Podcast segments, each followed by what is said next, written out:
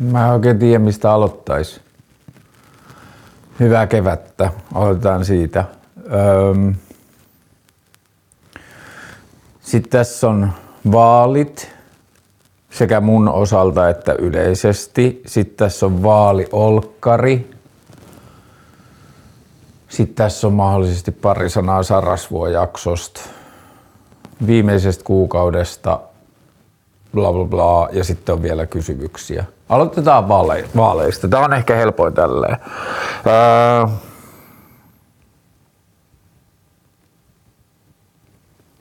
aloitetaan yleisellä tasolla. Mennään isosta pienempään. Okei. Tota, vaalitulos oli varmaan isoilta, osa, isoilta osin ennakoitu. Öö, nähtiin varmaan jonkun aikaa ennen vaaleja, että öö, vihreät ja vasemmistot tulee luultavasti jäämään vähän demareiden persujen ja kokoomuksen pääministerikilpailun jalkoihin, mutta sitten ainakin nyt vaalien jälkeen, kun me yhden toimittajaystävän kanssa tutkittiin noita lukemia, niin näyttäisi siltä, että ainakaan Helsingissä SDPn taktinen äänestäminen ei pysty millään selittämään vihreiden, esimerkiksi vihreiden kannatuksen laskua.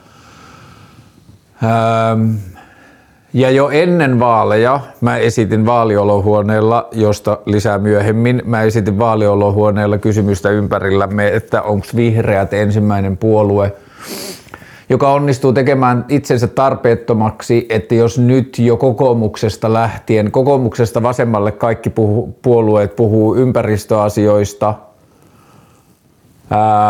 ja puhuu aika laajalti ja puhuu isolta osin aika vakavastikin, niin onko vihreiden tehtävä puoluekentällä sitten vähän niin kuin täytetty, jos niiden tehtävä on tuoda vihreät arvot poliittisen keskustelun ytimeen tai ilmastonmuutos? Sitten on tietenkin tilaa saivartelulle ja vihreälle niin kuin puolueviestinnälle, että vihreät tykkää sanoa, että he on ainoat, jotka tekee jotain, joka käsittääkseni sekin on aika monessa kohtaa poliittisesti kiistettävissä, mutta ihmiset ja puolueet nyt sanoo kampanjoissa, mitä ne sanoo. Anyway, musta tuntuu, että vihreiden pitää luoda jollakin tavalla itseään uudelleen. Tämä mun toimittajakaverin veikkaus oli Atte Harjanne ja oikeistolaistuminen tai semmoinen bisnesvihreä.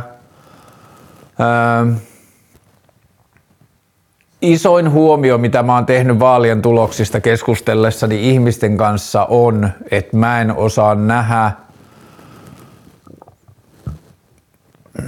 tai mun intuitiivinen tulkinta tilanteesta ja vaalien tuloksesta ei ole yhtä pessimistinen tai pelokas, mitä mä näen paljon mun ystävissä. Ehkä tämä liittyy jollakin tavalla mun omaan semmoiseen niin uskon menettämiseen siitä politiikan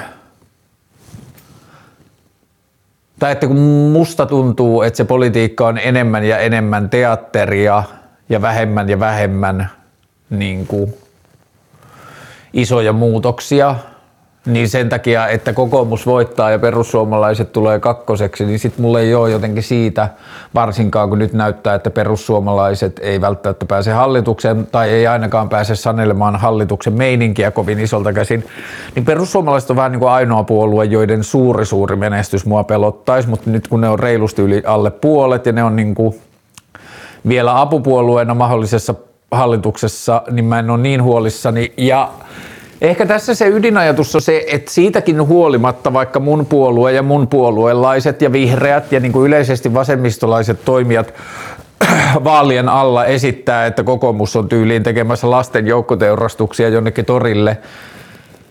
Tai siis, että kokoomuksen politiikka johtaa tuhoon ja kärsimykseen ja sitten oikeistolainen politiikka sanoo, että vihervasemmistolainen politiikka johtaa yritysten massakonkursseihin ja hypervelkaantumiseen tai jotain, niin mä uskaltaisin vähän niin kuin väittää, että kumpikaan näistä ei pidä paikkaansa. Ne on poliittista puhetta, ne on vaalien alla tehtävää kärjistämistä.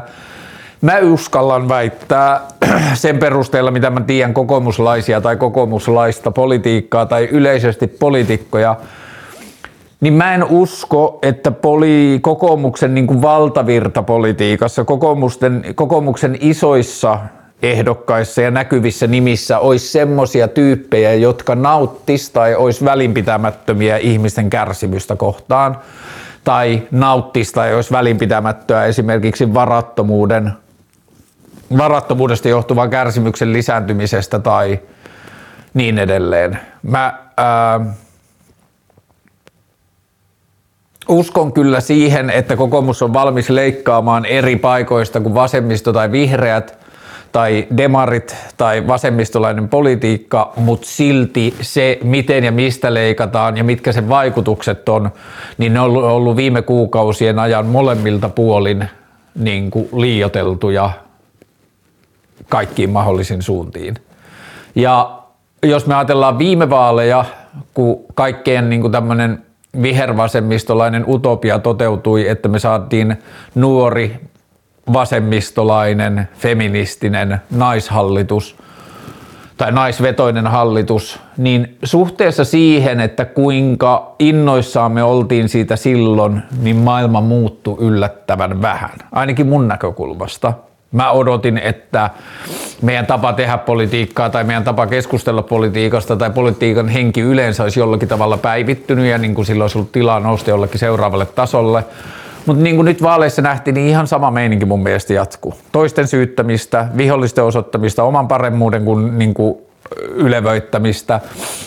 Ja sitten mikä ehkä itselle jotenkin ahistavinta, niin samanmielisten puolueiden tai samanmielisten eri puolueissa olevien poliitikkojen jatkuvaa nokittelua ja semmoista niin kuin erojen ja kiistojen tai jonkinlaisten niin kuin erottautumistekijöiden, teke, niin kuin erottautumistekijöiden etsimistä tilanteissa, joissa ollaan periaatteessa ihan samanlaisen maailman puolella. Ja sitten vaan niin kuin väkisin etitään jotain ikävää tai syyllistävää tai vähentävää tai pienentävää tai jollakin tavalla väheksyvää sanottavaa niin kuin silleen poliittisista yhteistyökumppaneista ja samalla, samalla tyyppistä maailmaa haluavista ihmisistä. Niin en mä tiedä. Mä en osaa ottaa sitä yhtä dramaattisesti, mitä mä oon nähnyt keskustelussa ystävieni kanssa ja mitä mä oon myös kuullut, että minkälainen on ollut viimeisen niin kuin tämän viikon aikana Instagramissa jotenkin semmoinen maailmanpoliittinen tulkinta ja meininki. Ja en tiedä mistä, niin kuin, että varmaan jotain johtopäätöksiä voidaan tehdä myöhemmin, mutta se, että vihervasemmistolta meni 11 paikkaa 23. Että jos edellisessä hallituksessa 23, paikkaa, 23 kansanedustajaa oli vihervasemmistolaisia ja nyt on 12, niin se on aika suuri pudotus.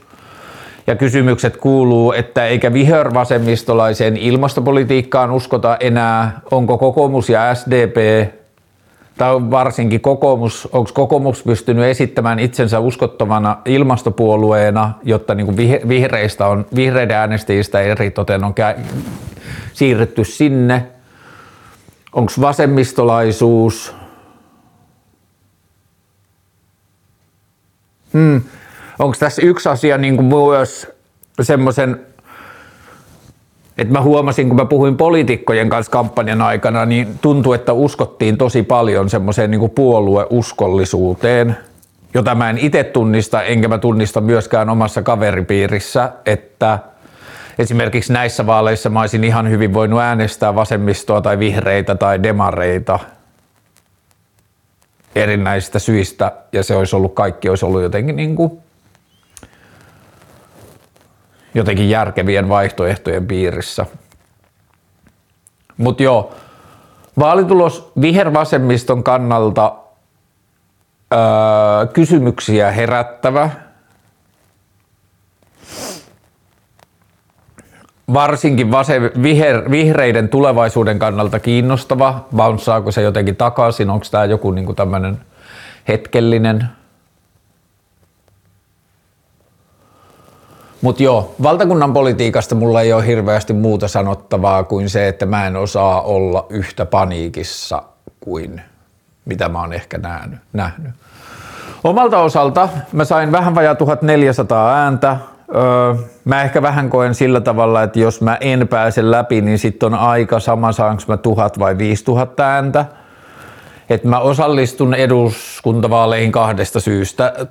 Yksi, jotta eduskunnan sisällä tai sisältä käytäisiin keskustelua puoluepolitiikan ja demokraattisen järjestelmän ja kilpailun perustuvan politiikan ja neljän vuoden välein pidettäviin vaaleihin tai kallupeihin ja kaikkeen niin kuin puolueiden menestykseen liittyvän politiikan, niin tämän ympärille liittyvistä ongelmista käytävän keskustelun puolesta. Nyt jos joku tarkistaa tämän lauseen alusta asti, niin se ei tee järkeä, niin mä sanon uudelleen.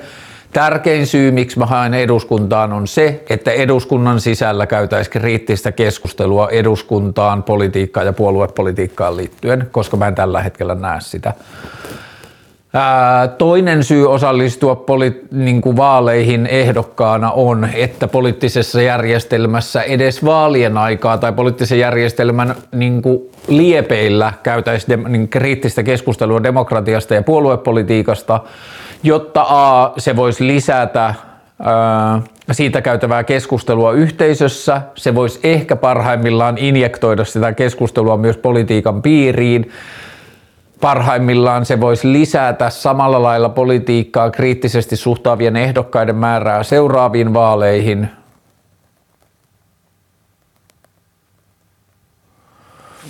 Mm, ehkä se on kaksijakoinen. Politi- niin kuin järjestelmien kritiikki ja järjestelmien kehitys. Ne on niin ne pääasialliset syyt, miksi mä haen eduskuntaan ja miksi mä haluan eduskuntaan.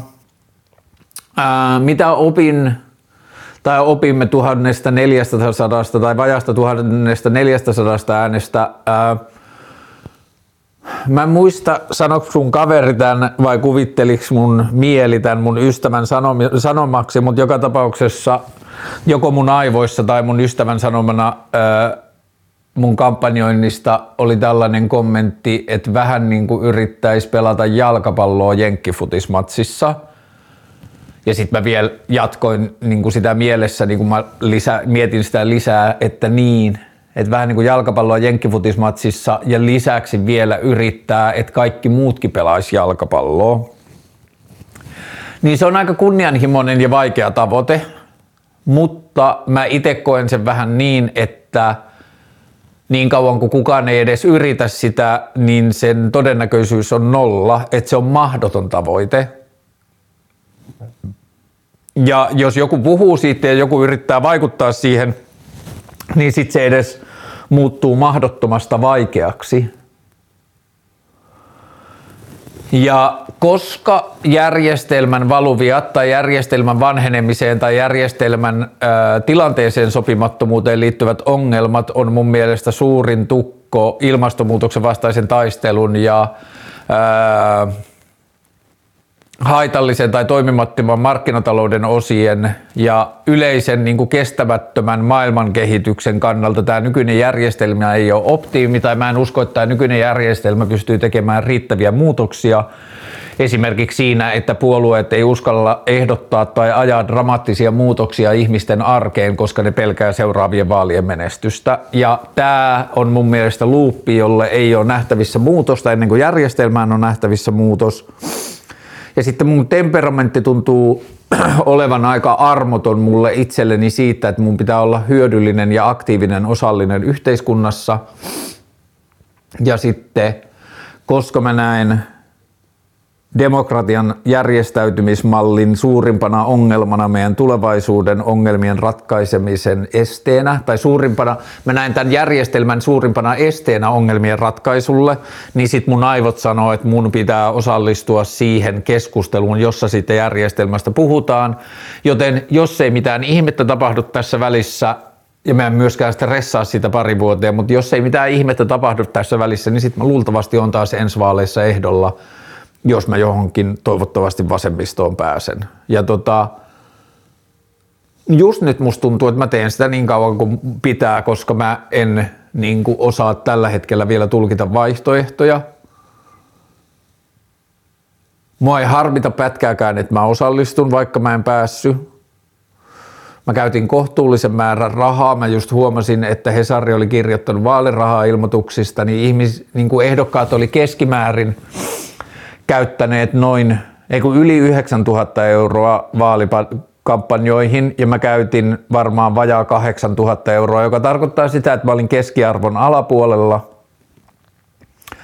Ja mitä mä sain sillä rahalla, oli kuukaudeksi vaaliolohuone Helsingin Hämeentielle ja sitten jotain muita tukitoimenpiteitä siinä ympärillä, mutta mä sain kuukaudeksi tilan, epäkaupallisen tilan Helsingin pohjoisessa kantakaupungissa, jossa mun arvion mukaan ton kuukauden aikana kävi 300 350 ihmistä, joista varmaan 90 prosenttia oli sellaisia, joista mä, joita mä en ollut koskaan tavannut, joista varmaan reilusti suurimman osan kanssa mä vaihdoin vähintään muutaman sanan ja suurimman osan kanssa mä keskustelin pidempään ja niin kuin tutustuin ihmisiin.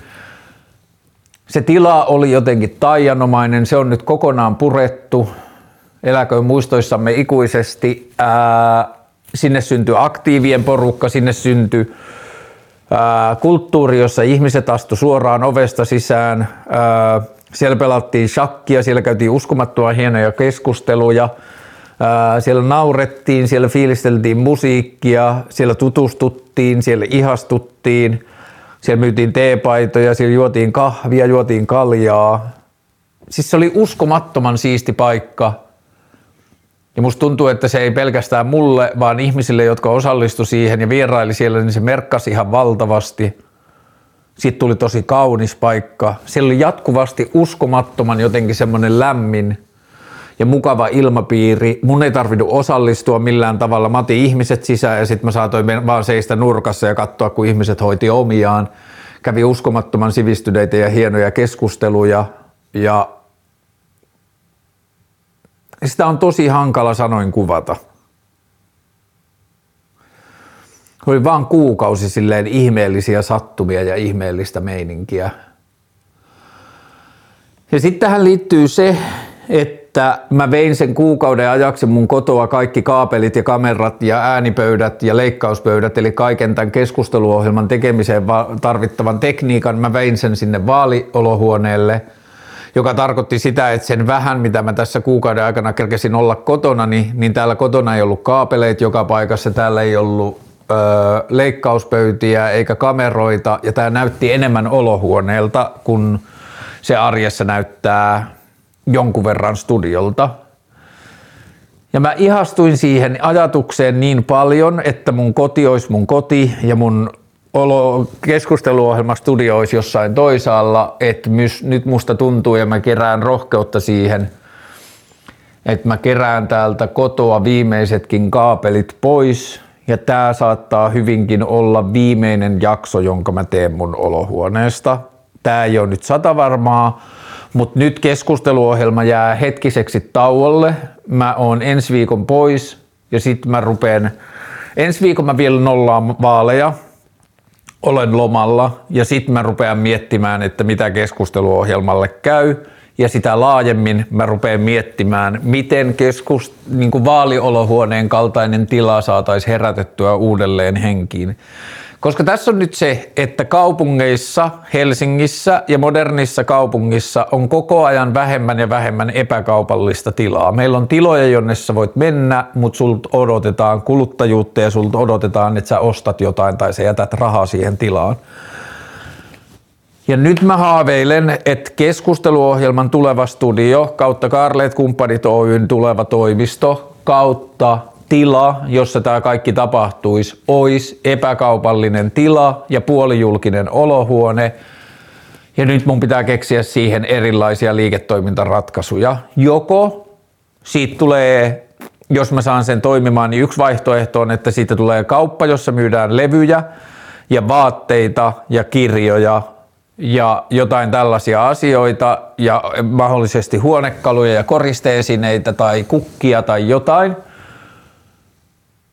niin se on yksi vaihtoehto, miten sitä rahoitettaisiin. Yksi vaihtoehto on Patreon, että jos aloittaisi nyt sen keskusteluohjelman Patreonin ja ihmiset, jotka osallistuisi Patreonilla keskusteluohjelman tukemiseen, voisi olla jollakin tavalla osakkaina tai jotain muuta, keksittäisi joku systeemi siihen, että miten ihmiset voisi tukea sitä olkkaria. Yksi vaihtoehto on kaupalliset yhteistyöt tai sponsorit. Jos tulee mieleen hyviä firmoja tai jos tunnette ihmisiä, jotka olisivat sopivissa firmoissa, jotka haluaisi näkyä olohuoneen kaltaisessa tilassa, jossa viettää keskimäärin 20-35-vuotiaat aikaa,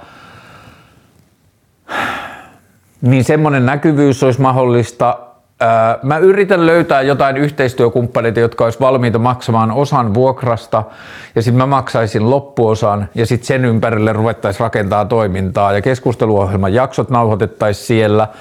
Ja sitten siellä olisi niin virallista ja epävirallista iltatoimintaa, että jatkettaisiin shakkiturnauksia ja järjestettäisiin erilaisista aiheista keskustelutilaisuuksia ja voisi olla niin kuin jonkunlainen aktiivien porukka, jolla olisi avain, että siellä voisi hengata silloinkin, kun mä en ole siellä ja niin edelleen. Ja nämä kaikki on nyt muodostunut semmoiseksi haaveeksi. Toi tila merkkasi niin paljon mulle ja se merkkasi niin paljon niin monelle muulle ja tässä on ollut niin kuin aikamoinen semmoinen haikeuden ilmapiiri tässä nyt purkuviikolla – koska ihmiset oikeasti kerkes tottua siihen paikkaan ja sitten oikeasti nousee kysymys, että mitä sitten ja miten tämän voisi tehdä uudelleen. Ja mä pidän niin paljon uusien ihmisten tapaamisista ja nuorten ihmisten tapaamisista ja ne kaikki keskustelut, mitä meillä on ollut. Ja siis silleen niin vitun fiksuja yliopistoaktiiveja ja niin kuin jotain Mä en ole ihan varma, että jos mä pääsen toteuttamaan tämän, niin musta tuntuu, että mä saatan laittaa siihen K18, koska niin kiva kuin se olikin, että tuolla tilassa oli 15-vuotiaita ja nuoria välillä, niin kuin vasta ihan olohuoneen loppupuolella semmoinen isompi lauma 15-vuotiaita nuoria, 16-vuotiaita nuoria löysi sen mestan. Ja mulla ei ole mitään junnuja vastaan, mutta sitten siinä vaan käy niin, että kun on vielä niin kuin tietyllä tavalla se semmoinen teini-ikäisen energiataso ja sitten kun niitä teini-ikäisen energian omavia ihmisiä pääsee samaan tilaan 10 tai 12, niin sitten se energia rupeaa lähteä aika kierroksille ja sitten se energia helposti kaappaa tai valtaa sen tilan. Ja jos missään vaiheessa syntyy mitään projektia, että tehtäisiin tällaista epäkaupallista tilaa myös nuoremmille, niin mä haluaisin olla siinä mukana jollakin tavalla – mutta nyt kun puhutaan tosta tilasta, joka olisi kokonaan mun vastuulla ja kokonaan mun tehtävä ja niin kuin silleen mun meininki, niin kyllä mä varmaan laittaisin siihen ikärajan ja sitten mä salakuljettaisin pari teiniä, jotka vietti siellä niin kuin enemmän yksikseen aikaa, niin sitten mä salakuljettaisin niitä välillä sisään. Mutta joo, tosta niin kuin jotain nyrjähti mun päässä, siitä tuntuu, että siinä on jotain niin kuin semmoista, että niin kuin en mä tiedä tehtävä, onko se liian vahva sana, mutta että mun, osa mun merkitystä maailmassa on saattaa ihmisiä yhteen ja luoda tiloja, jossa ihmiset voi kohdata, jos syntyy keskusteluja ja sitä mä haluan jollakin tavalla tutkia lisää, koska niin merkitykselliseltä se tuntuu. Ää, hetki niistäminen.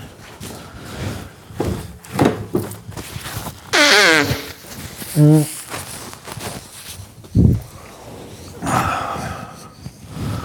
Onkohan vaaleissa tai olohuoneessa, mitä mä kirjoitin ylös.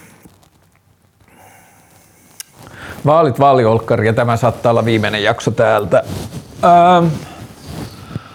Joo, ton tilan vuokranantaja pyysi mua tekemään tarjouksen. Äh, vuokranantaja oli pitänyt musta ja mun meiningistä, niin se pyysi tekemään tarjouksen.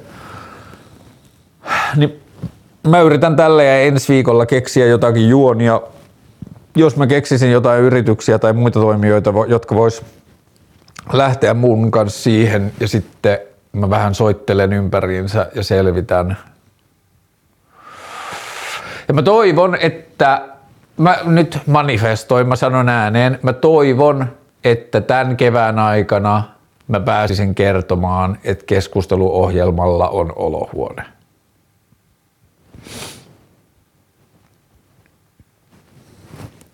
Tämän manifestoin. Onko muuta vielä? No, Sarasvuo-jakso. Öö, itse asiassa sitten kysyttiin noissa kysymyslaatikoissa, niin mä vastaan sitten niiden kautta. Öö,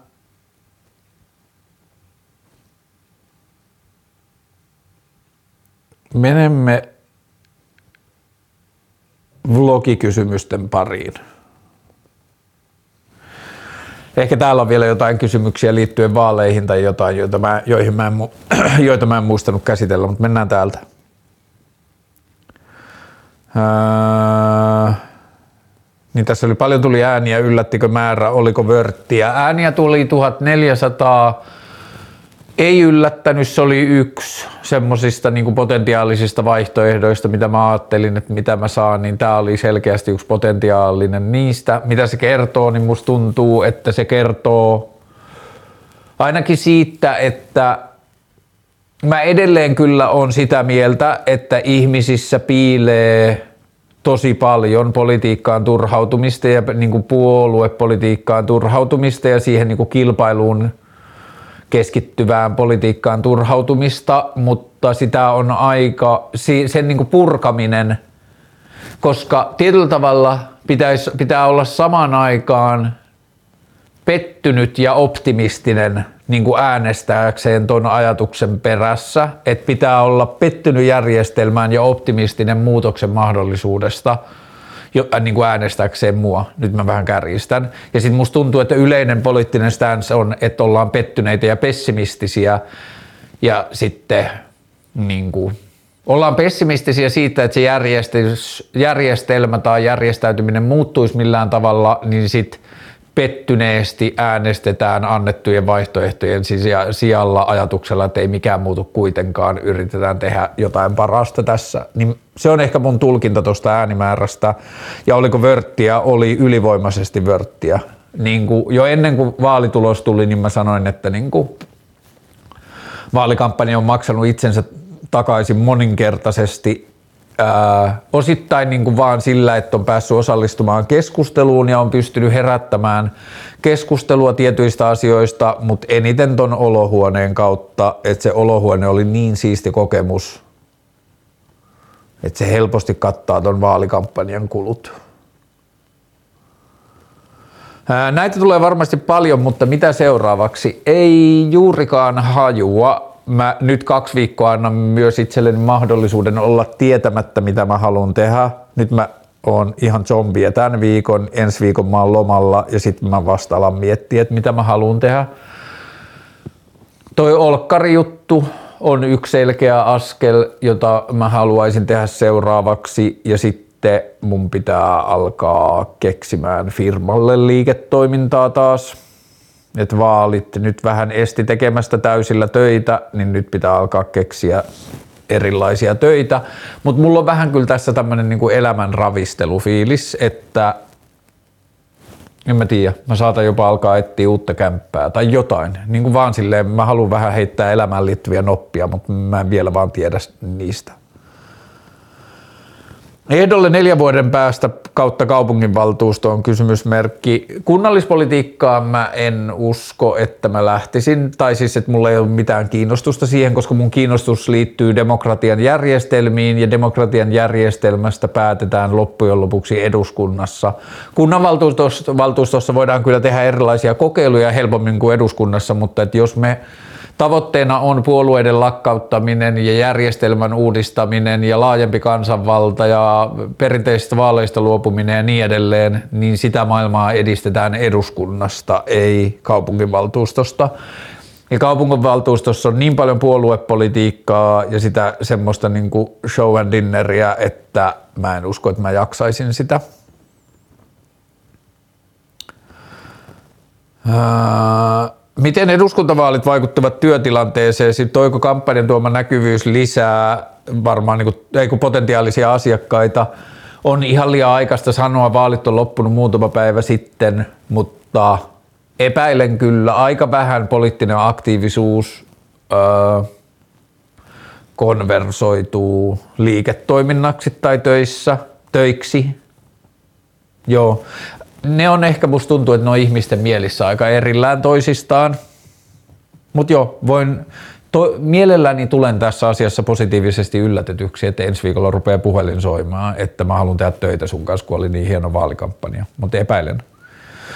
Missä mielestäsi onnistuit kautta epäonnistuit kampanjassasi? Ää, onnistuin tekemään oman näköisen kampanjan, et, niin kuin sekä esteettisesti että viestinnällisesti – se tuntui multa.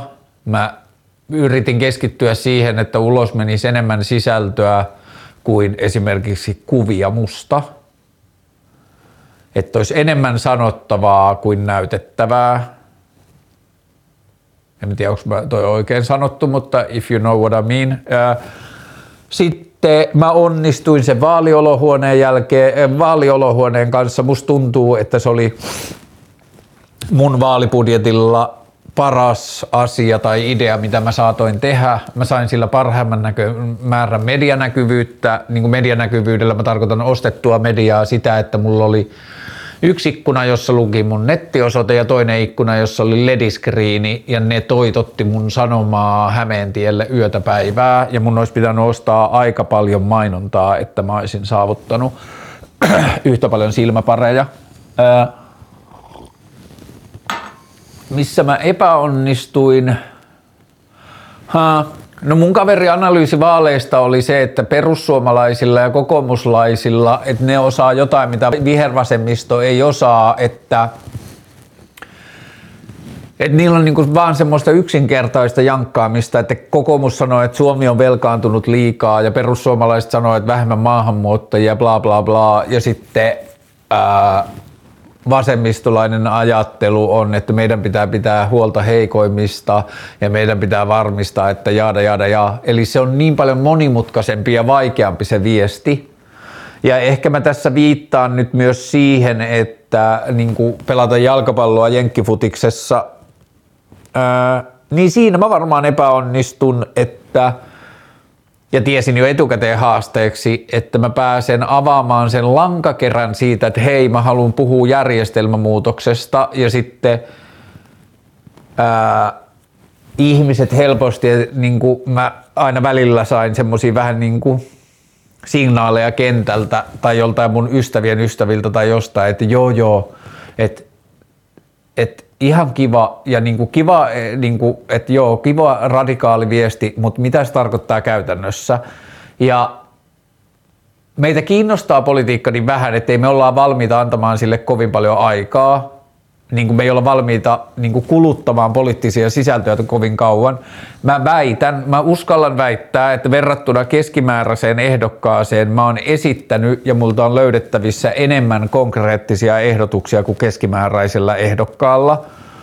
Mä oon esittänyt niitä tässä vlogissa ja mä oon esittänyt niitä jonkun verran sosiaalisessa mediassa ja niin edelleen, mutta ne kaikki on aika helposti löydettävissä nyt varsinkin, kun on toi uusi saitti, jonne voi laittaa hakusanoja karlehurtik.fi niin ää, missä mä ajattelen, että mä epäonnistun ja luultavasti mahdollisesti epäonnistun ensikin kerralla on, että mä puhun niin monimutkaisista ja vaikeista ja laajoista asioista politiikan kehikossa, jossa annetaan niin vähän tilaa, että varsinkin jos vastaanottaja on yhtään kyyninen tai kriittinen tai pessimistinen, niin se ei luultavasti anna sille mahdollisuutta, mitä se voisi tarkoittaa käytännössä. Ja mä epäonnistun siinä, että mä en löydä lyhyempää ja yksinkertaisempaa tapaa kertoa sitä. Mä en tiedä, onko sellaista olemassa, mutta siinä mä ainakin toistaiseksi epäonnistun.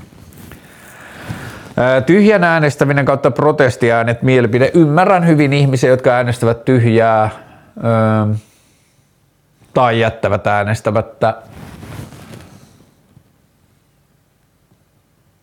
Mä oon niinku, ky, niinku pettynyt ja optimisti, niin kuin mä sanoin, niin sen takia mä äänestän, mutta jos mä olisin pettynyt ja pessimisti, niin sit mä en välttämättä edes äänestäisi. Mä ymmärrän hyvin, miksi ihmiset ei äänestä.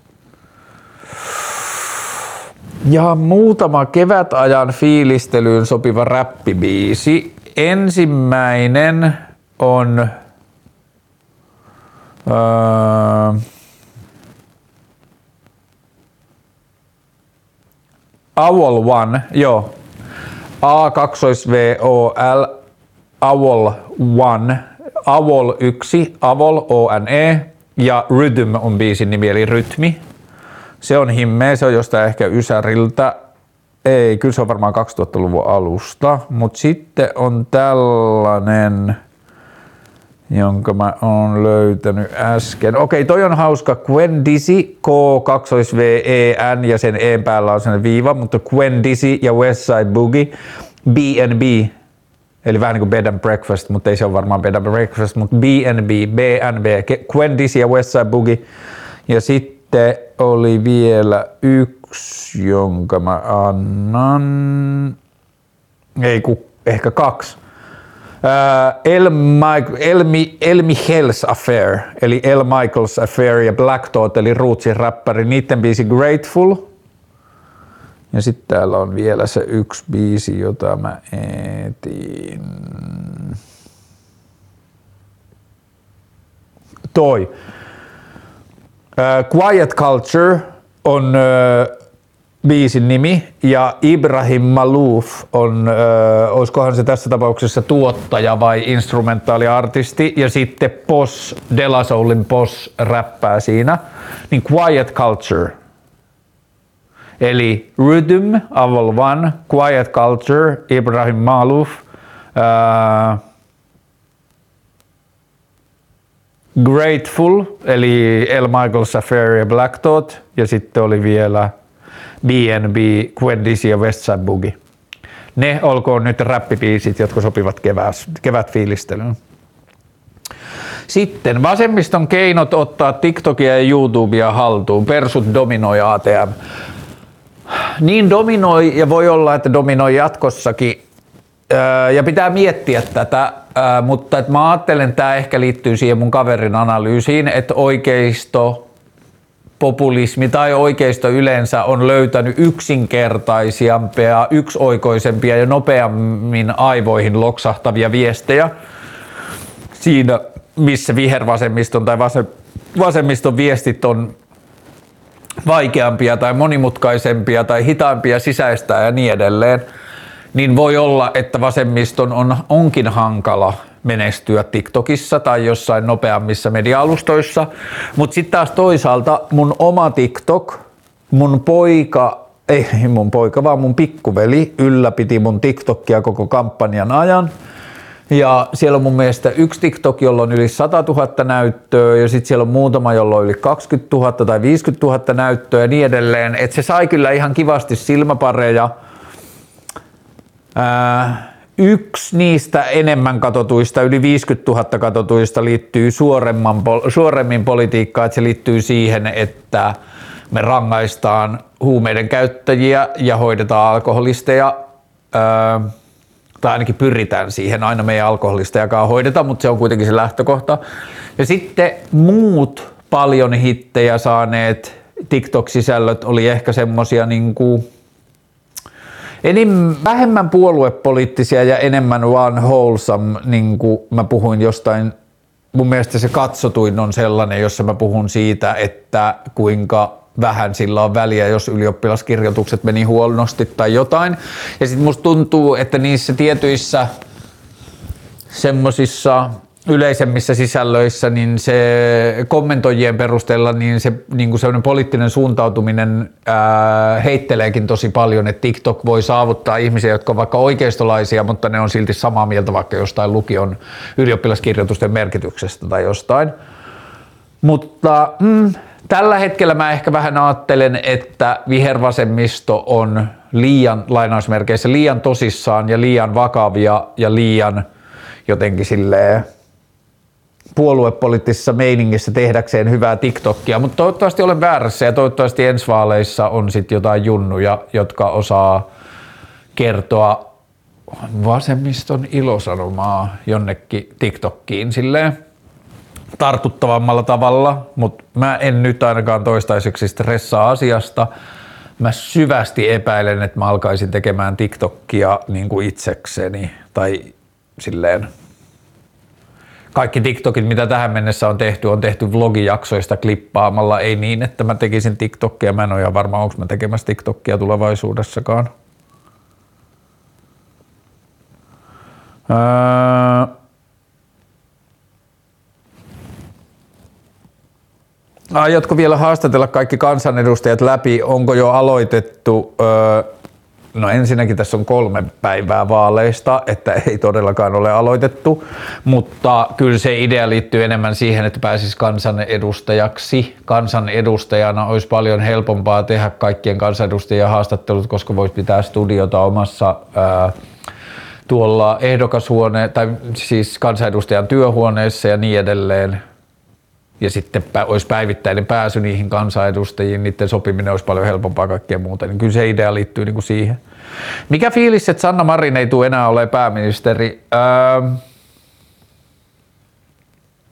Sanna Marinhan oli to, niin kuin todella todella poikkeuksellinen pääministeri siinä, että siitä tuli niin kuin paljon la- politiikkaa laajempi ilmiö ja mä en muista milloin viimeksi on ollut poliitikkoja, joilla on silleen teini-ikäisiä tai jopa lapsifaneja. Ehkä Li Andersson on ollut aikaisemmin aika lähellä sitä, mutta että Sanna Marin ihan silleen niin kuin uusi meininki jossain niin kuin semmoisessa tähtipolitiikkoskenessä. Hmm.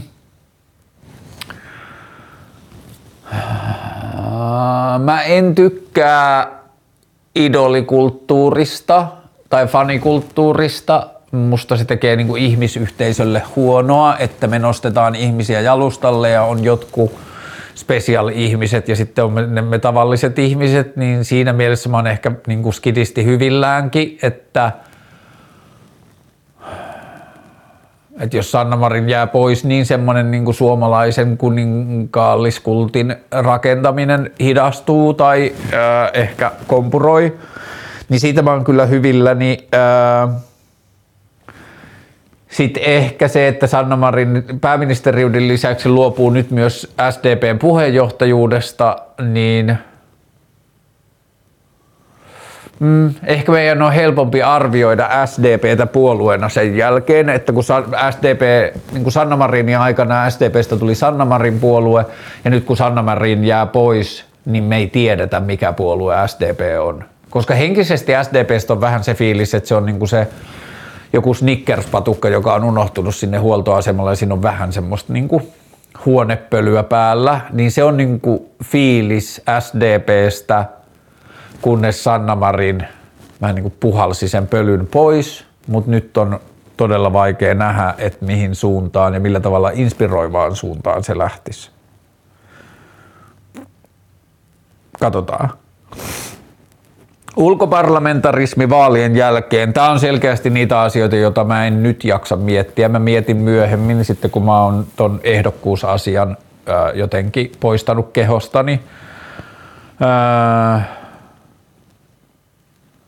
Sean Rabato haastattelu. Miten Sean päätyy vierailemaan Hämeentiellä? Hmm. Tämä oli myös yksi olkkari ihmeellisistä asioista. Niille, jotka ei tiedä, niin Sean Rabato on äh, amerikkalainen boulder-kiipeilijä ja pidetään yleisesti tällä hetkellä maailman parhaana tai about maailman parhaana boulderoijana ja on alle 30 huippuurheilija, jota mä oon tuijottanut YouTubesta viimeisen parin vuoden aikana varmaan 100 tuntia. Ja yksi kaksi yllättäen viime viikolla, kun me oltiin siellä Olkkarilla ja meininki oli ylimmillään, niin yhtäkkiä sinne tulee pieni porukka ihmisiä sisään ja sitten mä käännyn katsomaan ja sitten siinä mun aivot luuli hetken, että mulla on jäänyt YouTube päälle mun aivoissa, koska mä näin kasvot, joita mä olin tottunut näkemään vaan YouTubessa.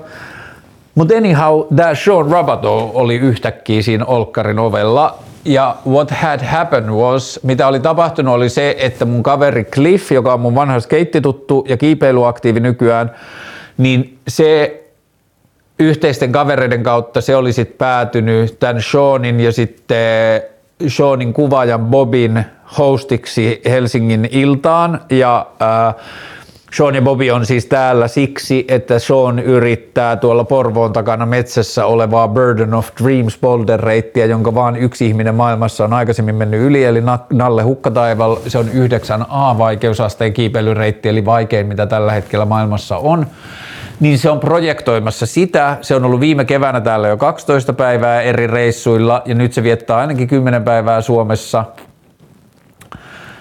Ja tämä Bobby kuvaa ja Sean kiipee ja sitten ne hengaa Helsingissä. No joka tapauksessa niillä oli sitten niinku, ne oli halunnut lähteä kaupungille chillaamaan ja mun ystävä Cliff oli laitettu niille oppaaksi ja sitten joku seurueesta oli kaivannut ää, tupakkapapereita taikatupakan eli kannabissätkän käärmiseen. Ja sitten tämä Cliff oli sanonut, että hahaa, hetkinen, tässä lähellä on yksi kansanedustajaehdokas, jolla on teille papereita. Side note, mä tein vaalipapereita. Mä tein... Ää,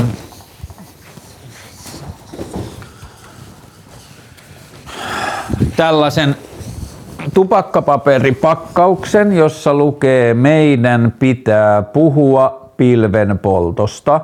Ja sitten täällä sisällä lukee, että pilvenpoltto naurattaa, inspiroi, rauhoittaa, nukuttaa, kiihottaa, siedättää ja ymmärtää. Pilvenpoltto voi myös flegmatisoida, ahdistaa, antisosialisoida, pelottaa, jumittaa, masentaa, raivostuttaa ja vainottaa. Pidä huolta. Sitten täällä lukee koita muistaa, äänest, koita muistaa äänestää toinen neljättä ja sitten täällä lukee don't smoke weed every day. Mä tilasin nämä melkein kolme viikkoa sitten. Mä sain nämä perjantai-iltana seitsemältä, eli 24 tuntia ennen kuin vaalirauhan oli tarkoitus laskeutua. Mä tilasin 300 pinkkaa papereit ja sitten me käytiin silloin perjantai-iltana viemässä tätä tupakkapaperikauppoihin ja baarien vessoihin ja niin edelleen. Sitten me laitettiin Instagramiin ja internettiin kuvat näistä ja sitten ovesta alkoi marssia ihmisiä sisään ja lauantaihin puoleen päivään mennessä kaikki paperit oli jaettu. Joka tapauksessa niin nämä amerikkalaiset oli hengannut kaupungilla, joku oli ollut papereita vailla ja sitten tultiin Olkkarille hakemaan papereita ja sitten ne jäi kolmeksi tunniksi sinne. Ja oli jotenkin tosi absurdia ja sitten tähän tuli vielä – lisäkierros, että toissa iltana Bobby ja Sean tuli mullua hengaa. Ja sitten ne oli täällä useita tunteja ja sitten mua nauratti se, että mä oon tuijottanut sitä Seania tästä Olkkarin sohvalta niin kuin silleen tosi paljon ja sitten yhtäkkiä se istusi Olkkarin sohvalla ja sitten siinä oli hauska semmonen niin kuin larppi-asia ja sitten liittyen just tuohon niin tähtikulttiin ja kuuluisuuskulttuuriin ja kaikkeen tollasen, niin sitten nopeasti kun sa- tapaa jonkun ihmisen, johon on synnyttänyt suhteen niin kuin etäältä tai luonut jonkun semmoisen suhteen, niin sitten ää, tosi nopeasti saa itteensä kiinni, että haa, että mieli on taas karannut jonnekin erikoisihminen kategorioihin – mutta niin kuin, sitten heti kun näkee, niin sitten muistaa, että ai niin, niin, niin, niin, niin, että ei ole mitään erikoisihmisiä. Ja sitten se niin kuin, rentouttaa se ajatuksen. Mutta joo, tää oli hassu ja niin kuin, todella jotenkin hauska lisäjuttu. Ja voi olla, tämä nyt roikkuu vielä ilmassa, mutta voi olla, että mä menen tällä viikolla vielä niitten kanssa sinne metsään, sinne kivelle ottaan valokuvia kun sitä yritetään. Mutta joo, tämä oli tosi tosi spessu ja hauska tota, kohtaaminen. Ja katsotaan kuinka kauan se on Suomessa. Mm, pitää vähän miettiä. Se voisi olla ihan hauskaa myös tehdä keskustelujakso, mutta katsotaan. Parhaat hetket Olkkarilta. Ää, hankala mainita yksittäistä, mutta ää, Mä luulen, että siellä pelattiin varmaan 200 peliä shakkia. Sen shakin ympärille syntyi ihan superkulttuuri. Sitten yksi hieno hetki oli semmoinen, että meillä oli tietoisuusilta. Ää, vielä puoli tuntia ennen kuin tietoisuusilta niin alkoi, niin mä en tiennyt muuta kuin, että meillä on tietoisuusilta. Mä en tiennyt vielä sen ohjelmasta mitään. Sitten me tehtiin tietoisuusilta sillä tavalla, että mä laitoin Steve Reihin Music for 80 Musicians soimaan. Sitten mä pidin lyhyen niin kuin, alustuksen tietoisuudesta ja tietoisuuteen liittyvistä ajatuksista. Ja sitten koko olkkari mentiin istumaan rauhallisesti, kaikki laittoi silmät kiinni. Oltiin silmät kiinni niin kauan, joka tässä tapauksessa oli ehkä muutamia minuutteja, että alkoi tulla sanoja siitä, miltä tietoisuus tuntuu tai kysymyksiä tai jotain. Ja se lähti ensin jostain, että onko teidän tietoisuus tilaa ja onko tietoisuudella keskipiste, jos niin missä se on, missä kohtaa kehoa, onko se päässä vai onko se kes, niin kuin rintakehässä vai onko se mahassa vai onko se niin kuin tämä koko keho, joka kelluu jossain tietoisuudessa, bla bla bla. Sitten syntyi ihan superupeita keskusteluja ja mä päädyin olemaan noin 45 minuuttia silmät kiinni ja kun mä avasin silmät uudelleen, niin sinne tilaan oli tullut varmaan 10-15 ihmistä lisää. Sen kaikki istumapaikat oli täynnä, ihmisiä istui lattioilla, ihmisiä istui ikkunalaudalla – se oli ihan täynnä ihmisiä ja sinne syntyi ihan superhieno keskustelu tietoisuudesta ja niin kuin tietoisuuteen liittyvistä ajatuksista. Se oli ihan super. Ää, Muita hienoja hetkiä, niitä on niin paljon, että sieltä on hankala nostaa. Siis niin upeita sisäänkävelijöitä, naapuri 75-vuotias kommunistimies, joka lähetti sukulaisiaan sinne myöhemmin ja osallistui keskusteluun ja niin moninainen ja ihmeellinen niin kuin sekoitus erilaisia ihmisiä ja niin kuin hetkiä, jolloin koko sali nauraa täysin katki, niin kuin silleen hallitsemattomasti. Superhienoja koko niin kuin olohuoneen intensiteetin kaapanneita keskusteluja, yhteiskunnallisia keskusteluja. Uh, joo, hankala nimetä yksittäisiä niin kuin parhaita hetkiä, mutta niin hyvä meno. Melo ja paperitee, ootko kuunnellut? On kuunnellut vissen kerran tai kahdesti tuossa, niin aivot on ollut ihan semmoisessa vaalimuusissa. Ää, kuulosti hauskalta ja hyvä kombo. Ja niin kuin siistiä, että ne teki musaa yhdessä. Ää, Jääkö politiikka sivuun vai jatkuuko jotakin kautta ensivaaleissa uudestaan? Mä ajattelen tietyllä tavalla, että keskusteluohjelma, vaikka se pyrkii olemaan puoluepolitiikasta erillinen, niin se on silti, pol- mm, ehkä se on vaan yhteiskunnallinen, ei poliittinen ohjelma. Näin mä haluaisin ajatella, että keskusteluohjelma on yhteiskunnallinen, yhteiskunnallista sisältöä, ei poliittista sisältöä. En tiedä, miten politiikka tulee näkymään mun elämässä, mutta ei se nyt varmaan ainakaan täysin sivuun jää. Ja vaaleja mietin sitten tulevaisuudessa uudelleen.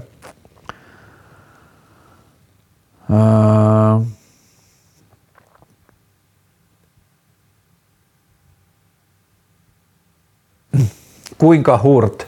Mä julkaisin semmoisen kuvan keskusteluohjelmatilille, jossa vaaliolkkarin ikkunasta oli raavittu karlehurtik.fi-tekstistä kaikki muut kirjaimet paitsi hurt. Ja sitten mm, mulle se oli enemmän vitsi ja semmonen niinku, vaan että mun nimessä on hurt piilossa. Mutta sitten mä tajusin heti sen jälkeen, kun se oli läh- jaettu, että se myös summasi ihmisille niin kuin pettymystä liittyen poliittiseen tulokseen ja liittyen eri puolueiden menestykseen ja niin edelleen, mutta henkilökohtaisesti mä oon kyllä aika vähän hurtu. Joo. Aa, niin vaaleihin liittyen vielä sellainen huomio, että Iso osa Helsingin vasemmiston ehdokkaista oli 1500 tai 1300-2000 välissä, eli noin 7000 äänen sisällä aika kaukana läpipääsemisestä. Ja mä uskaltaisin sen perusteella, koska ihan vähän mua enemmän saa ääniä saaneissa ihmisissä oli ihmisiä, joiden, joilla on moninkertainen saavuttavuus internetissä, esimerkiksi Riku ja ää, A, eli siis huomioon. Mun huomio on se, että mä en usko, että torilla tai julkisilla paikoilla flyereiden jakamisella on niin paljon merkitystä tai siitä on niin paljon hyötyä kuin perinteisessä politiikan tekemisessä ajatellaan. Että mä huomasin, että mun kanssaehdokkaat jako ihan sikana flyereita, jotkut paino 8000, 13, 15 000 flyeria ja jako niitä julkisilla paikoilla joka mä vähän kyseenalaistan sitä, että onko se järkevää vai onko se roskaamista, mutta myös poliittisessa mielessä onko se oikeasti järkevää. Ihmisiä, jotka vietti melkein koko kuukauden ulkona jakamassa flyereita, sai vähemmän ääniä kuin minä, ja ihmisiä, joilla on moninkertainen internettavoittavuus, sai ihan vaan muutaman sata ääntä enemmän kuin minä, vaikka vietti melkein koko kuukauden jakamassa flyereita. Niin Mä toivoisin, että poliittinen kampanjointi onnistuisi myös ravistelemaan ja kyseenalaistamaan niitä tapoja, miten kampanjointia tehdään, että sitä ei tehtäisi vaan siksi tietyillä tavoilla kuin aikaisemminkin on tehty. Ja sitten Minja Koskela 10 000 ääntä, selkeä internet-äänipotti, kaksi TikTok-junnua jostain keski, ei kun mistä varsinais-Suomesta yli 10 000 ääntä. Hmm.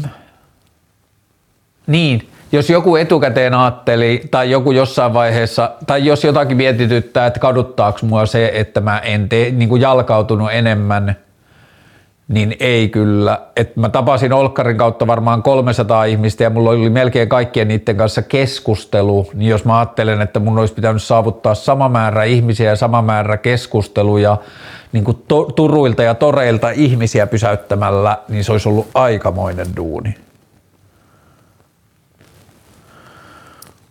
Ajatuksia keskiviikkona alkavasta sarjasta, jossa olet mukana. Eilen tosiaan siis alkoi Komppania TV-ohjelma, jossa mä oon mukana. Katoin telkkarista ensimmäisen jakson ihan vaan siksi, että äiti olen telkkarissa. Äh, hyvä fiilis siitä. Äh, se nyt jäi vähän niin kuin silleen vaalien jalkoihin, että sitä ei niin kuin enää edes muista niin hyvin. Kokemus oli tosi rankka, kokemus oli palkitseva, oli siisti tavata ihmisiä – se telkkariohjelma mä oon nähnyt vasta kaksi jaksoa. Ne molemmat jaksot on nähtävissä jo Discovery Plusassa. Se tulee joka keskiviikko telkkarissa yhdeksältä ja Discovery Plusasta näkee aina yhden jakson viikkoa aikaisemmin, niin mä oon nähnyt kaksi jaksoa, kun ne näytettiin meille etukäteen. Niiden perusteella se on mun mielestä ihan niin kuin, hyvää ja viihdyttävää televisiota ja henkisesti mulla on levollinen olo seistä oman toimintani takana ohjelmassa. Vaaliolohuoneen konseptin jatko toivottavasti nopeasti, intensiivisesti ja hienosti. Parlamentarismi ei riitä, miten toteutetaan älykäs vallankumous, sen kun perkele tietäisi. Tota, tällä hetkellä mä en näe muita vaihtoehtoja kuin par- parlamentarististen keinojen puskeminen. Öö, ehkä seuraavalle neljälle vuodelle vai alkaa hahmottua joku semmoinen fiilis, että miten tätä fiilistä siitä, että demokratia tai nykymuotoinen demokratia ei luultavasti ole paras, niin miten sitä turhautumista tai fiilistä voisi alkaa jotenkin konkretisoimaan tai antaa ihmisille mahdollisuus purkaa sitä ilman, että pitää äänestää ketään tai seistä jonkun yksittäisen ehdokkaan takana –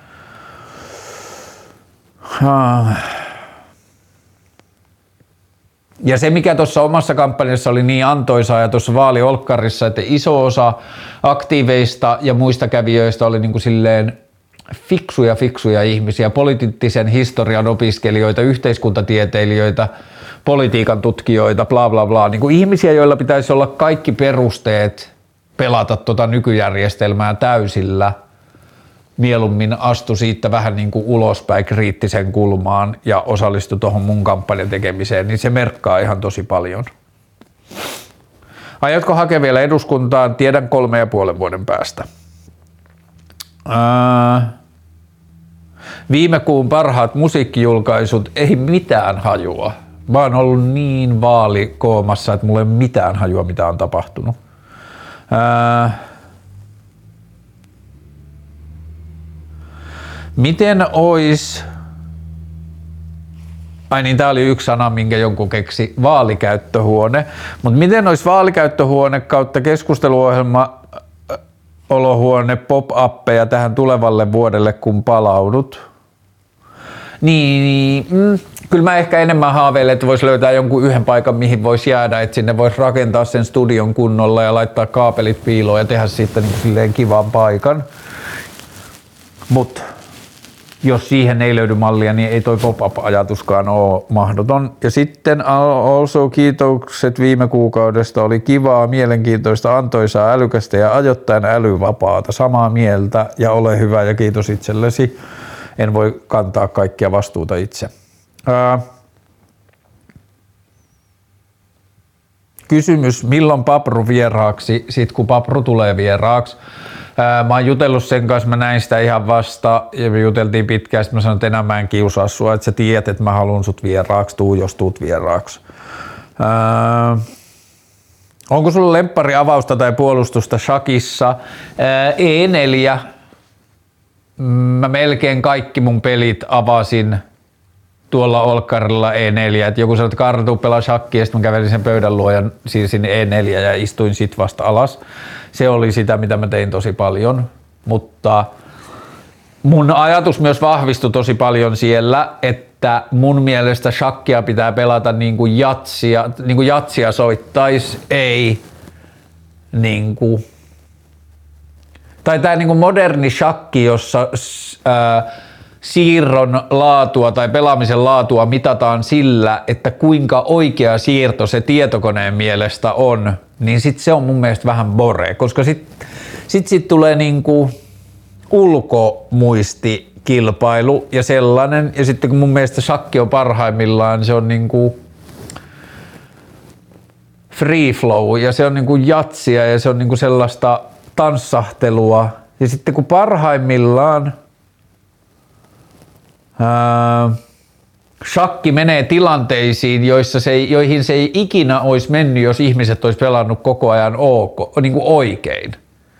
Että päädytään outoihin tilanteisiin, niin se on mun mielestä ihan supersiistiä. Mutta joo, se shakkikulttuuri tuolla olohuoneella oli niin vitun sympaattista ja siistiä. Ja silleen junnut pelas tosissaan ja niinku, äh. Special shoutout Sonetta, joka oli yksi toimistoaktiiveista, voitti elämänsä kaksi ensimmäistä shakkiottelua. Ei puhuta sen peleistä sen jälkeen, mutta vai, voitti elämänsä kaksi ensimmäistä shakkiottelua, joka oli ihan todella siistiä. Toisen rakastaminen pitkässä parisuhteessa, onko rakkaus lopulta valinta? Mä toivoisin, että toi on vähän kyyninen näkökulma. A, on perhetilanteita ja temperamentteja ja meininkejä, joissa ihminen voi tai sille on oikein tai sille sopii tehdä valinta, että mä oon ton toisen ihmisen kanssa ja päätän rakastaa sitä, koska perhe tai pitkä parisuhde tai mitkä ikinä ne syyt onkaan. Mutta onko päättää rakastaa ja rakastaa, onko ne, niin onks ne sama asiat? Kumpuako päättää rakastaa rakastamisen tuntu sisältä niin semmoisena aaltona? Mutta joo, mä toivoisin, että maailma ei olisi mä en tiedä onko se, mutta mä toivoisin, että ei inhimillinen ää, rakkaus tai tutustuminen tai ää, yhteydenpito ja, yhdistyminen ja yhdessä kasvaminen, että se ei tarkoittaisi sitä, että jossain vaiheessa se rakkauden tarvii muuttua päätökseksi, vaan että se voi olla rakkautta. Millä eväillä kohti seuraavia vaaleja vai jäikö vielä nälkää pyrkiä edustajaksi? Jäi pyrkiä, jäi nälkää, ei mitään hajua millä eväillä. Mikä fiilis jäi Sarasvuo-jaksosta? Hy- hyvä fiilis. Ää,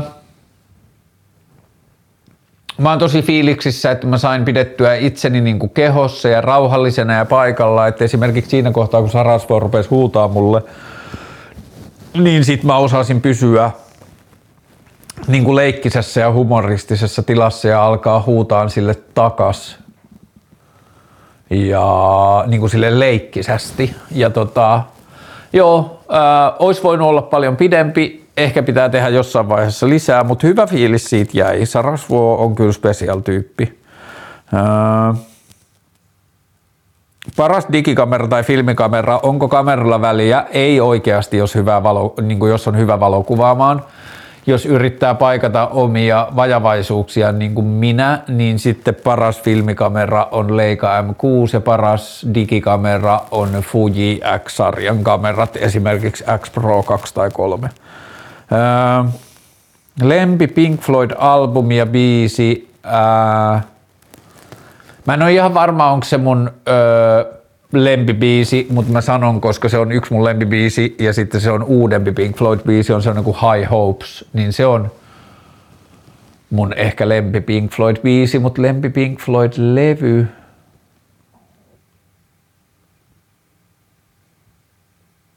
Mä sanon nyt Animals, se ei välttämättä ole, mutta mä sanon nyt kuitenkin Animals. Ha, matematiikkatehtävien paluu. Mutta mä en ole kyllä nyt, nyt, nyt, nyt. Luetaan ääneen ja katsotaan. Yksi kertaa, eli toi voidaan unohtaa, suluissa seitsemän jaettuna kuudella kertaa 19 miinus yksi ja yksi kolmas osa. Okei, okay. jos mä ajattelen, että mun pitäisi jakaa seitsemän kuudella, kuusi menee seitsemään yhden kerran ja sitten se menee yhden kuudennes osa kerran.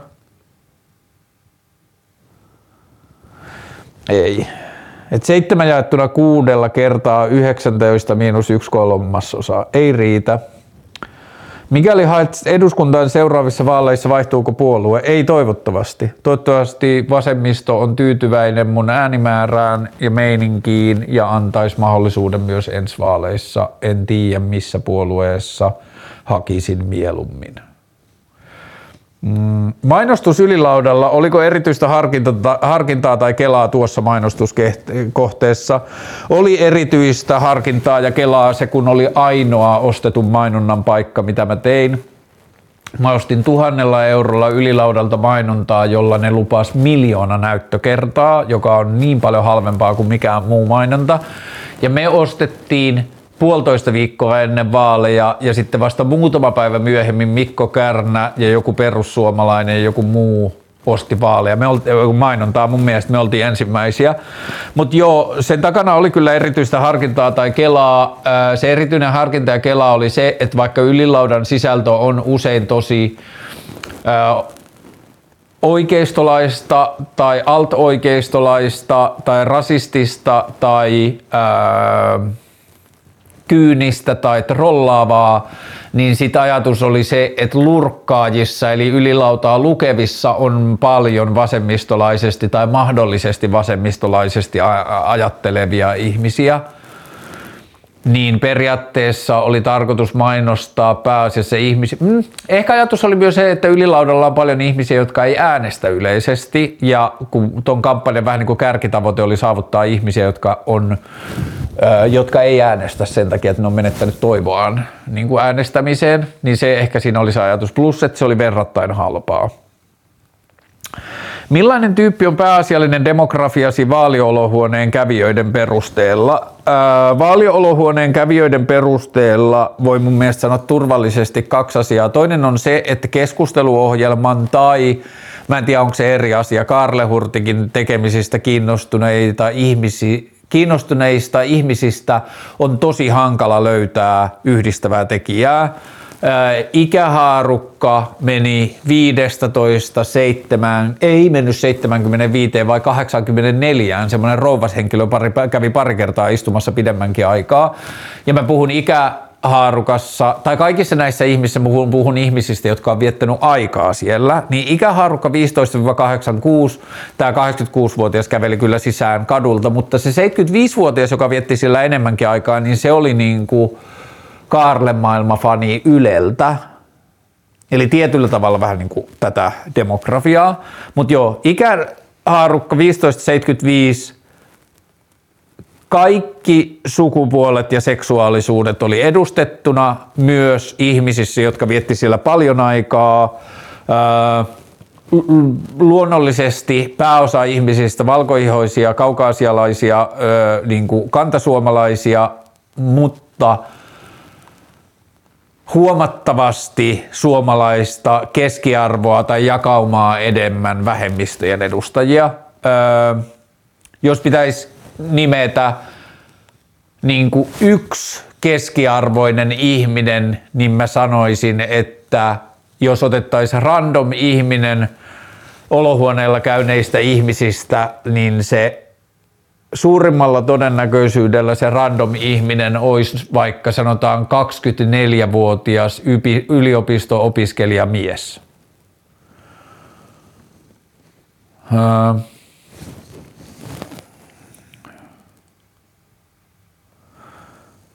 Ja kolmas asia, mitä mä uskallan sanoa mun demografiasta, on se, että mun olohuoneella henganneiden ihmisten – Mä uskallan väittää, että olohuoneella henganneiden ihmisten älykkyysosamäärä tai jonkunlainen yleinen älykkyys oli keskiverto kansalaista korkeampi. Et siellä oli niin kuin väitöskirjan tekijöitä ja siellä oli niin fiksua yliopistoporukkaa ja ihan superfiksuja teinejä, siis silleen tajunnan räjäyttävän fiksuja 15-16-vuotiaista, jotka ties niin paljon asioita – jos kysymys oli, millainen tyyppi on pääasiallinen demografiasi vaalihuoneen kävijöiden perusteella, niin jos vaan yksi asia pitäisi sanoa, niin mä sanoisin älykäs.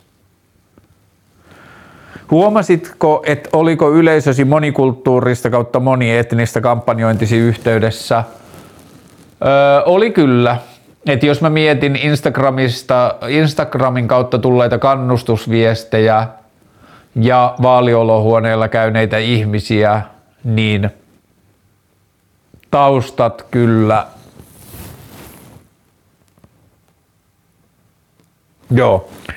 Et oli kyllä monietnistä, mutta ei pelkästään monietnistä ää, tai monikulttuurista, vaan myös silleen niin kuin laaja kirjo seksuaalisuuksia ja sukupuolia. Ja, ja sitten yksi, mikä oli myös selkeästi huomattava asia, oli erilaiset, niin kuin olohuoneella ruvettiin puhumaan, nepsyilyt, eli neuropsykiatriset niin kuin kirjot, oli erilaisia niin kuin, omista kirjoistaan puhuvia ihmisiä tosi paljon ja erilaisilla niin kuin, temperamenteilla tai semmoisilla niin sosiaalisilla valmiuksilla varustettuja ihmisiä tosi paljon.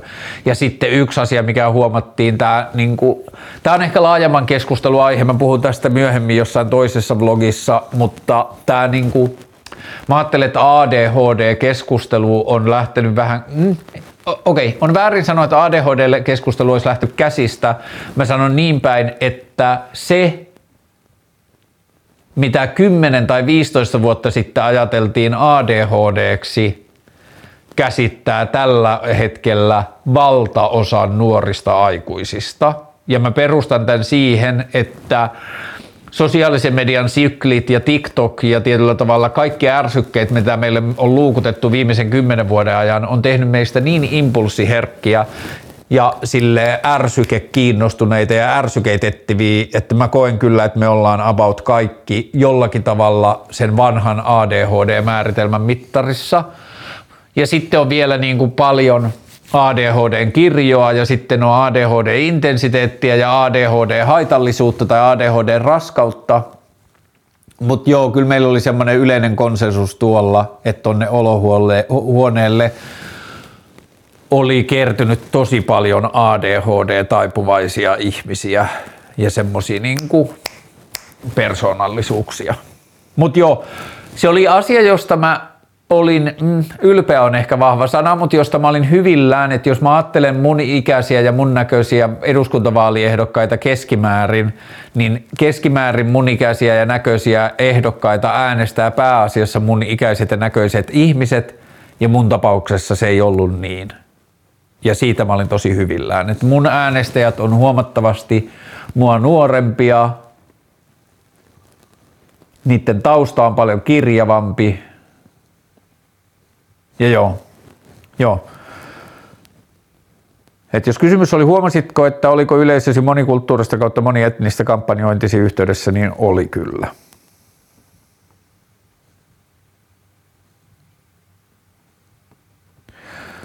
Sanna Marinen ajoitus tulla kaapista puoluejohtajuuden kanssa vasta vaalien jälkeen. Mm, se ei tehnyt faktisesti mitään väärää, on tosi ymmärrettävää, miksi se ei tehnyt sitä ennen vaaleja. Se olisi ollut niin kuin, että jos tästä voi kritisoida, tai joku haluaa kritisoida tästä, että se irtisanoutui vaalien jälkeen, mutta ennen vaaleja irtautuminen olisi ollut kyllä vaan tyhmää. Niin valtava suosio, niin valtava veto, ja mitä se pystyy tekemään puolueelle, niin se olisi ollut kyllä niin kuin tymää jättää siitä pois. Ja edelleen sehän jatkaa kansanedustajana, se ei niin kuin henkilökohtaisella tasolla jää pois. Ää, ja varsinkin kun miettii tuota viimeistä neljää vuotta, kuinka rankka sekin on ollut Marinilla, niin ymmärtää kyllä niin saatanan hyvin, miksi se jää pois siitä. Overtonin ikkuna, mun piti googlata tätä, mutta Overtonin ikkuna on semmoinen niin kuin kerralla keskusteluun mahtuvien asioiden kirjo, vaikka poliittisessa keskustelussa, että aina muutama asia, että vaikka viimeiset vuodet ilmastonmuutos on ollut siinä Overtonin ikkunan keskellä ja sitten siinä ympärillä on ollut muita asioita, mitä mä en ollut aikaisemmin ymmärtänyt puoluepolitiikassa, niin mitä mä ymmärsin tässä, tällä kierroksella, että toi keskenään samanmieliset puolueet voi myös dissata toisia siitä, että jos toinen on vaikka valinnut johonkin esitteeseen tai johonkin kolme kärkipointtia ja toinen on valinnut toiset kärkipointtia, niin vaikka ne näkemykset ja ne tietyllä tavalla pointit siellä ympärillä olisi keskenään ihan samat, niin puoluepolitiikassa voidaan silti dissata sitä toista puoluetta siitä, että se ei valinnut sitä kärkipointiksi.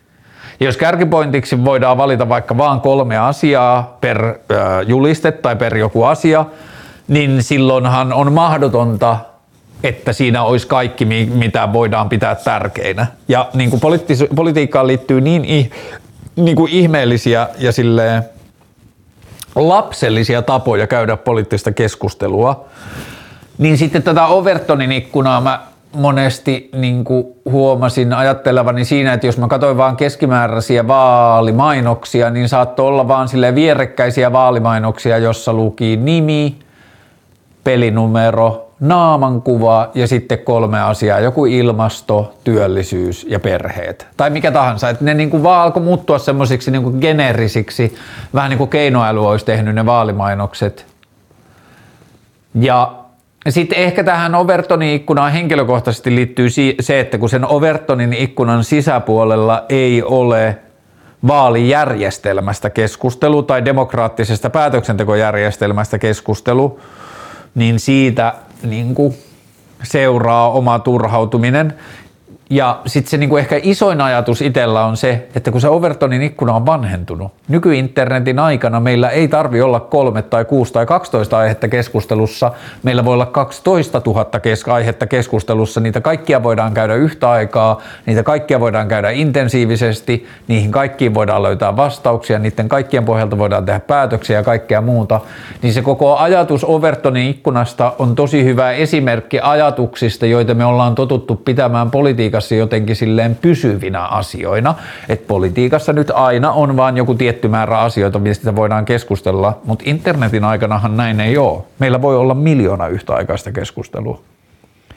Sitten oli tullut DM viestipohdinta jossa sanotaan näin.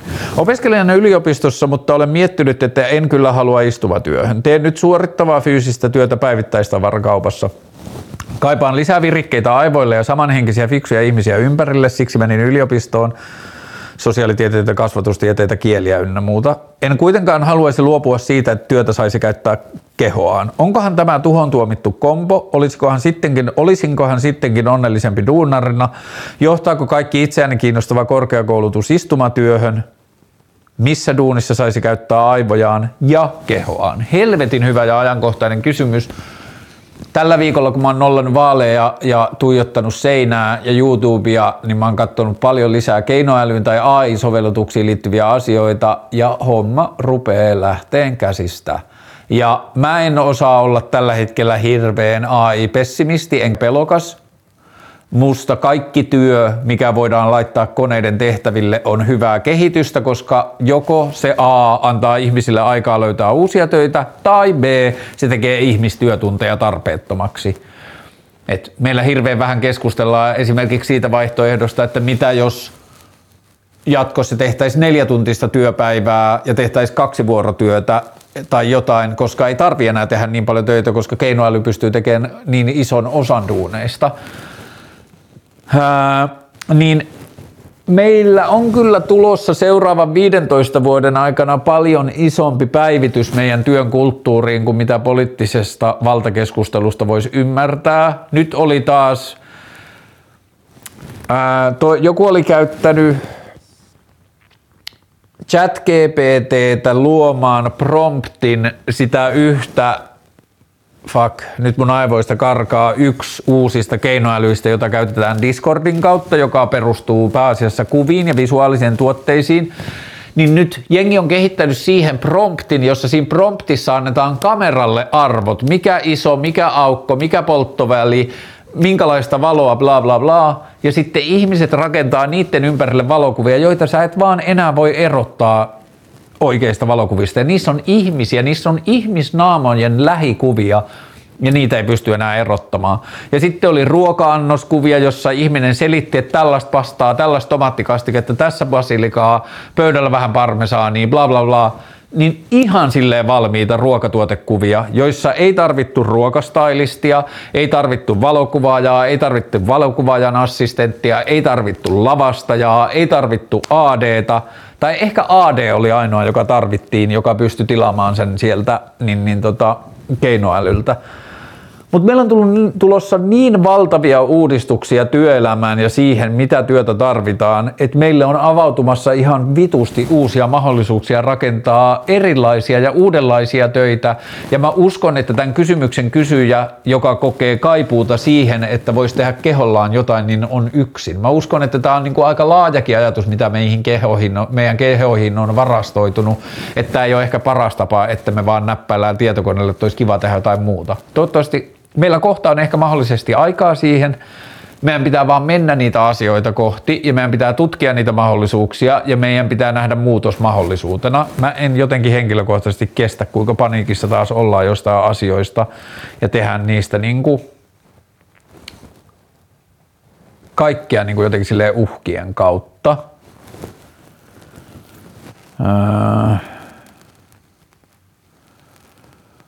Sitten Ää, missäs mentiin?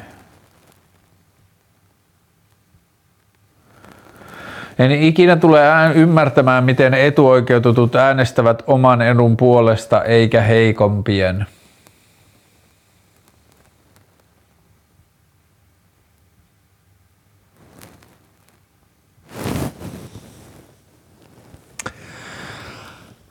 Varmaan siihen liittyy aika paljon se, että niin kuin tämä vaalien alla käytävä poliittinen keskustelu onnistuu maalaamaan jon, niin kuin maailman jonkunlaisena joko tai juttuna. Ja että se ihminen, joka esimerkiksi äänestää oman etunsa puolesta äänestäessään kokoomusta, sanotaan vaikka joku yrittäjä, niin mä en jaksa uskoa, että se on öö, että se tekee tietoisen valinnan heikompien puolesta, että se tekee tietoisen vää, niin tota, valinnan siitä, että ah, että tossa on noita heikompia, jotka pärjää huonommin, mä päätän olla äänestämättä heidän puolesta tai heitä varten. Että kun se poliittinen keskustelu onnistuu ajamaan maailman semmoiseen joko tai tilanteeseen, että vasemmisto sanoo, että äänestä meitä tai ää, oikeisto teurastaa lapsia kaduilla tai oikeisto sanoo, että äänestä meitä tai vasemmisto täysin ää, ilman kontrollia ja kohtuuttomasti romuttaa suomalaisen ää, hyvinvointijärjestelmän ja velkaannuttaa Suomen ja kaataa yritykset ja menestyksen edellytykset. Tämä on niin kuin se ajatus, miten se asia esitetään. Ja sitten jos ihminen on taipuvainen ajattelemaan vaikka niin kuin oikeistolaisesti tai kokoomuslaisesti talouspolitiikassa tai että ihmiselle ensimmäisenä tulee mieleen se, että menestymisen pitää olla mahdollista, ei se, että miten heikoimmista pidetään huolta. Ja siihenkin täytyy sanoa, että ihminen voi ajatella, että hei, että jos me pidetään menestymisestä huolta, niin sitten yhteiskunnalle jää tarpeeksi rahaa pitää huolta heikoimmista. Se ajatus vaan lähtee eri kautta. Mä oon itse asiassa muutenkin huomannut tällä viikolla, että mä oon jotenkin puolustellut kokoomuslaisia tosi paljon. Ja ehkä se mun pointti on vaan yrittää vetää vähän takaspäin sieltä, että kun tuo poliittinen keskustelu pyrkii esittämään kaiken niin mustavalkoisesti ja me ollaan hyviksiä ja noi on vihollisia. Ja sitten kun vertattaisiin jossain toisessa systeemissä, niin kokoomuks, kokoomuksen meininki laitettaisiin jonnekin amerikkalaiseen vaalisysteemiin, niin ne olisi ihan vasemmistolaisia, tai niitä varmaan kutsuttaisiin kommunisteiksi. Mutta joka tapauksessa ää, en ikinä tule ymmärtämään, miten etuoikeutetut äänestävät oman edun puolesta eikä heikompien. Ää, mä uskon, että etuoikeutetut, jotka äänestää vaikka kokoomusta, niin ne äänestää enemmän sen puolesta, minkälaisen maailmankehityksen ne uskoo, uskoo tuottavan parhaita lopputuloksia, ei ensisijaisesti välttämättä omien etujen puolesta. on siis va- vitusti äänestäjiä, jotka äänestää kokoomusta just siksi, että haa, että kokoomus pitää huolta yrit, niin varakkaiden ihmisen ää, matalammasta verotuksesta, mutta mä uskon, että Averake ää, kokoomusvouter ajattelee asiaa sitä kautta, että mä uskon enemmän kokemuksen keinoon tehdä maailmasta parempi paikka. Näin mä luulen. Ää...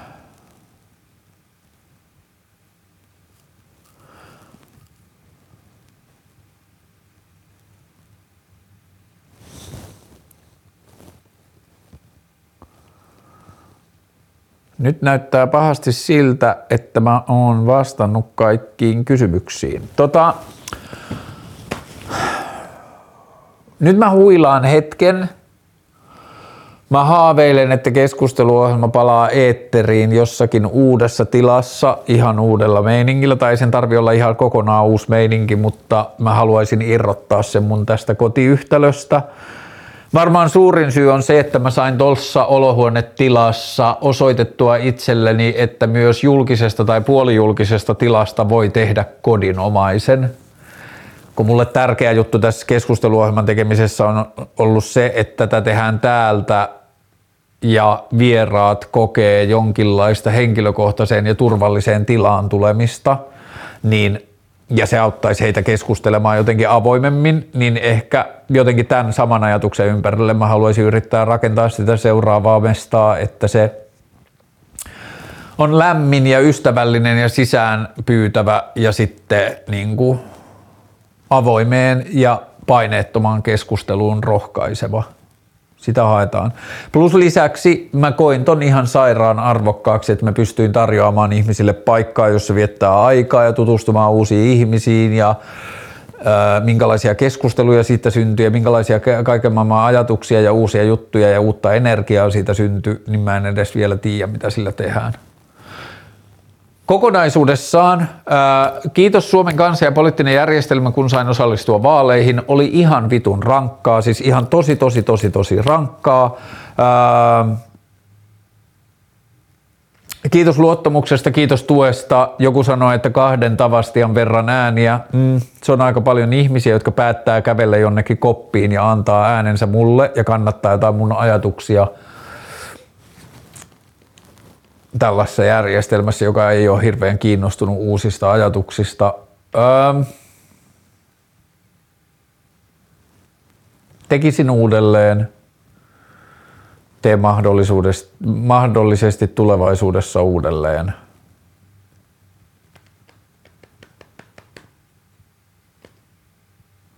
It's all gonna be alright in the end. If it's not alright, it's not the end. Moi.